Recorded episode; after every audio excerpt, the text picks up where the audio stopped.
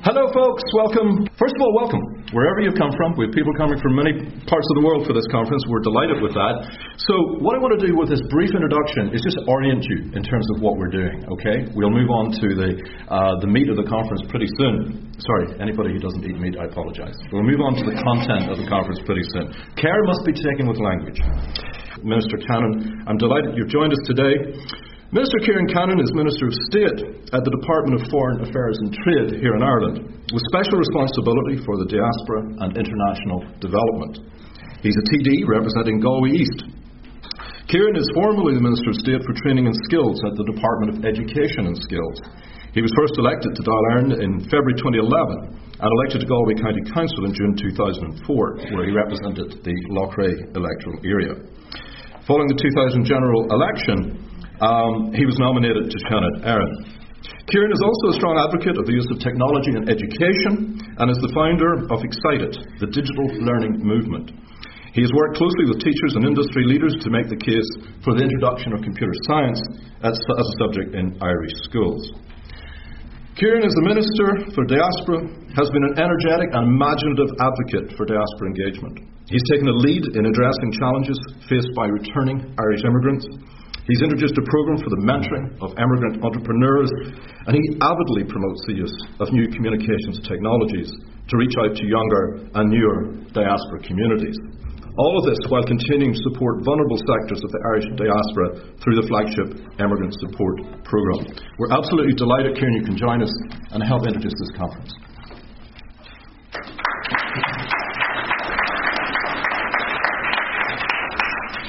Thank you, and uh, good morning, ladies and gentlemen. And for those of you who are visiting, uh, welcome to Dublin, welcome to Ireland. I'm delighted to be, indeed honoured to be formally opening uh, the conference, this very, very important conference.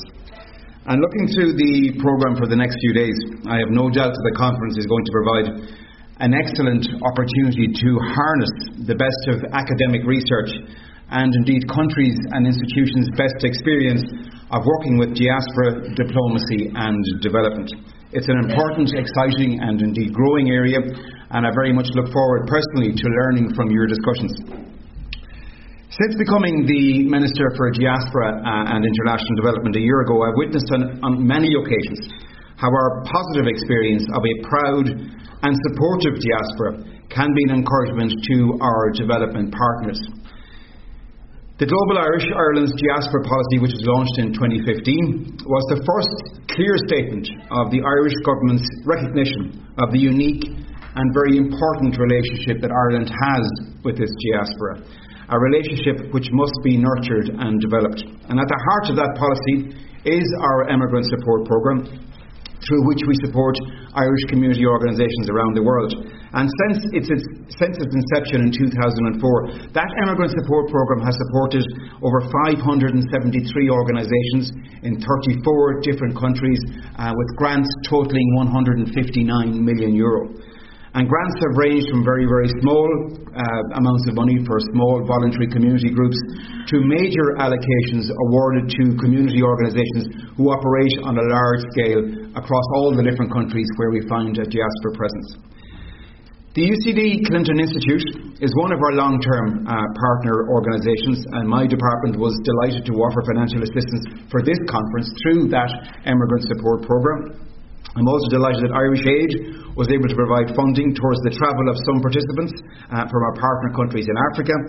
And I will hope you, you will all find this to be a very valuable opportunity to share knowledge on the ways in which diaspora engagement can inform and advance sustainable development around the world. I firmly believe that we all benefit greatly from opportunities to share learning and experience, and governments in particular can and must learn from one another. I had a very enjoyable discussion last night uh, with my colleagues from Croatia and uh, Macedonia, uh, two diaspora ministers uh, serving both of those countries. And I also would like to acknowledge a number of other government delegations and representatives who again have travelled from various parts of the world to join us here in Dublin.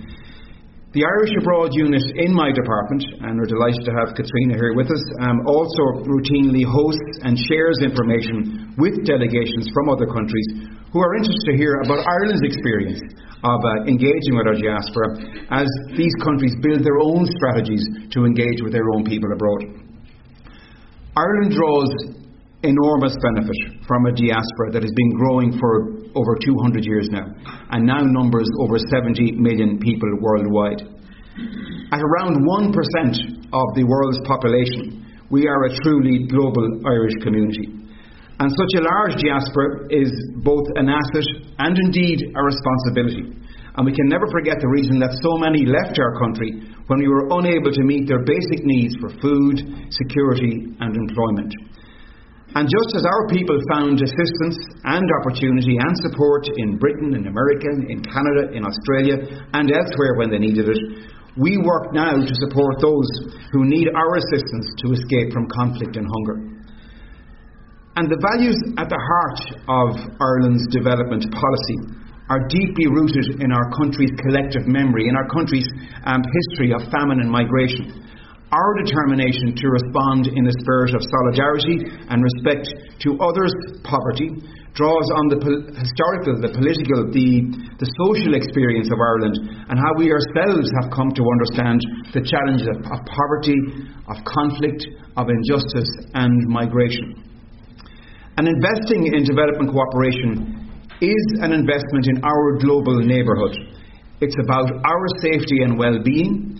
It's about containing disease. It's about helping to respond to conflict and displacement, to, to natural disasters. It's about exporting support for a rules based international order. It's about helping our friends to turn their demographic challenges into dividends. It's about building, helping them to build their economies and in turn creating opportunities uh, and opportunities which we hope to and wish to share in in the future.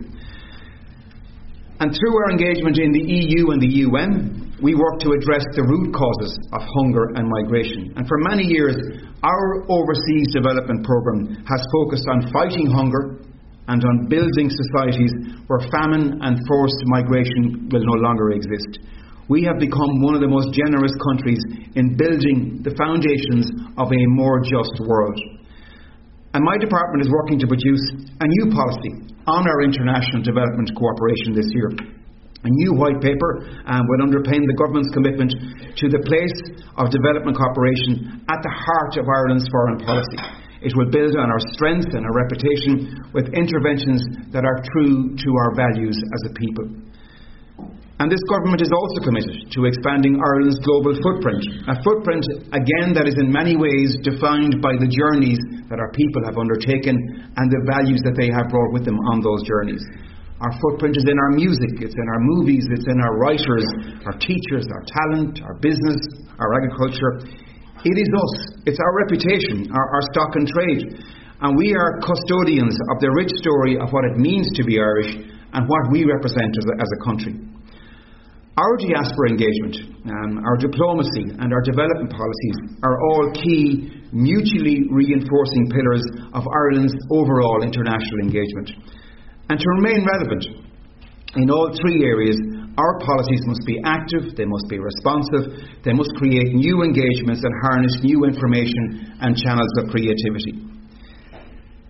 In 30 years from now, uh, when the more mundane tasks of this world are performed by artificial intelligence robots, the real global power will not rest with those who own things, but those who think differently. It will be those who can create powerful intellectual property, the real estate of the mind, over and over again, who will dominate world affairs. And at a recent meeting of the World Economic Forum, uh, a study was released uh, which showed the skills that would be most valuable in 2020 compared to those that were valuable in 2015. And while most of the skills that were addressed in that study moved up and down a couple of places, one skill shot up from the 10th most valuable to the third, and that was simply the skill of creativity. And I fully expect that skill to rise to the top uh, by 2025. Now, imagine for a moment um, what all of us in this room could achieve if we could harness the collective creative talent of our diaspora worldwide. If we could create a living, seamless connectedness amongst all of our people so that in terms of creative collaboration, borders and distance would mean absolutely nothing. A Croatian tech startup could involve a Croatian programmer living in Brooklyn, a Croatian graphic artist living in Melbourne, a Croatian, a Croatian accountant living in London. The potential for creative collaboration amongst our diaspora has never been as powerful as it is right now. And if all of us in this room are truly honest with ourselves, we are only scratching the surface in terms of being able to leverage that potential. And this conference, the conversations you are going to have, gives us a very, very valuable opportunity to see how we can do that. And also to consider those types of forward looking policies to link diaspora, uh, development, and diplomacy, and to find synergies between them to make a very positive future contribution uh, to the development of our individual countries and ultimately the development of the world as a whole. The potential of our diaspora, of our, all of our respective diaspora, to help drive our economies and enrich our societies is almost immeasurable. It's not just about our past, it's actually about our future. It's a very serious business and it needs to be taken seriously. I wish you all well for the coming days and hope that you have some very, very fruitful discussions. Gormahaguf Kulir.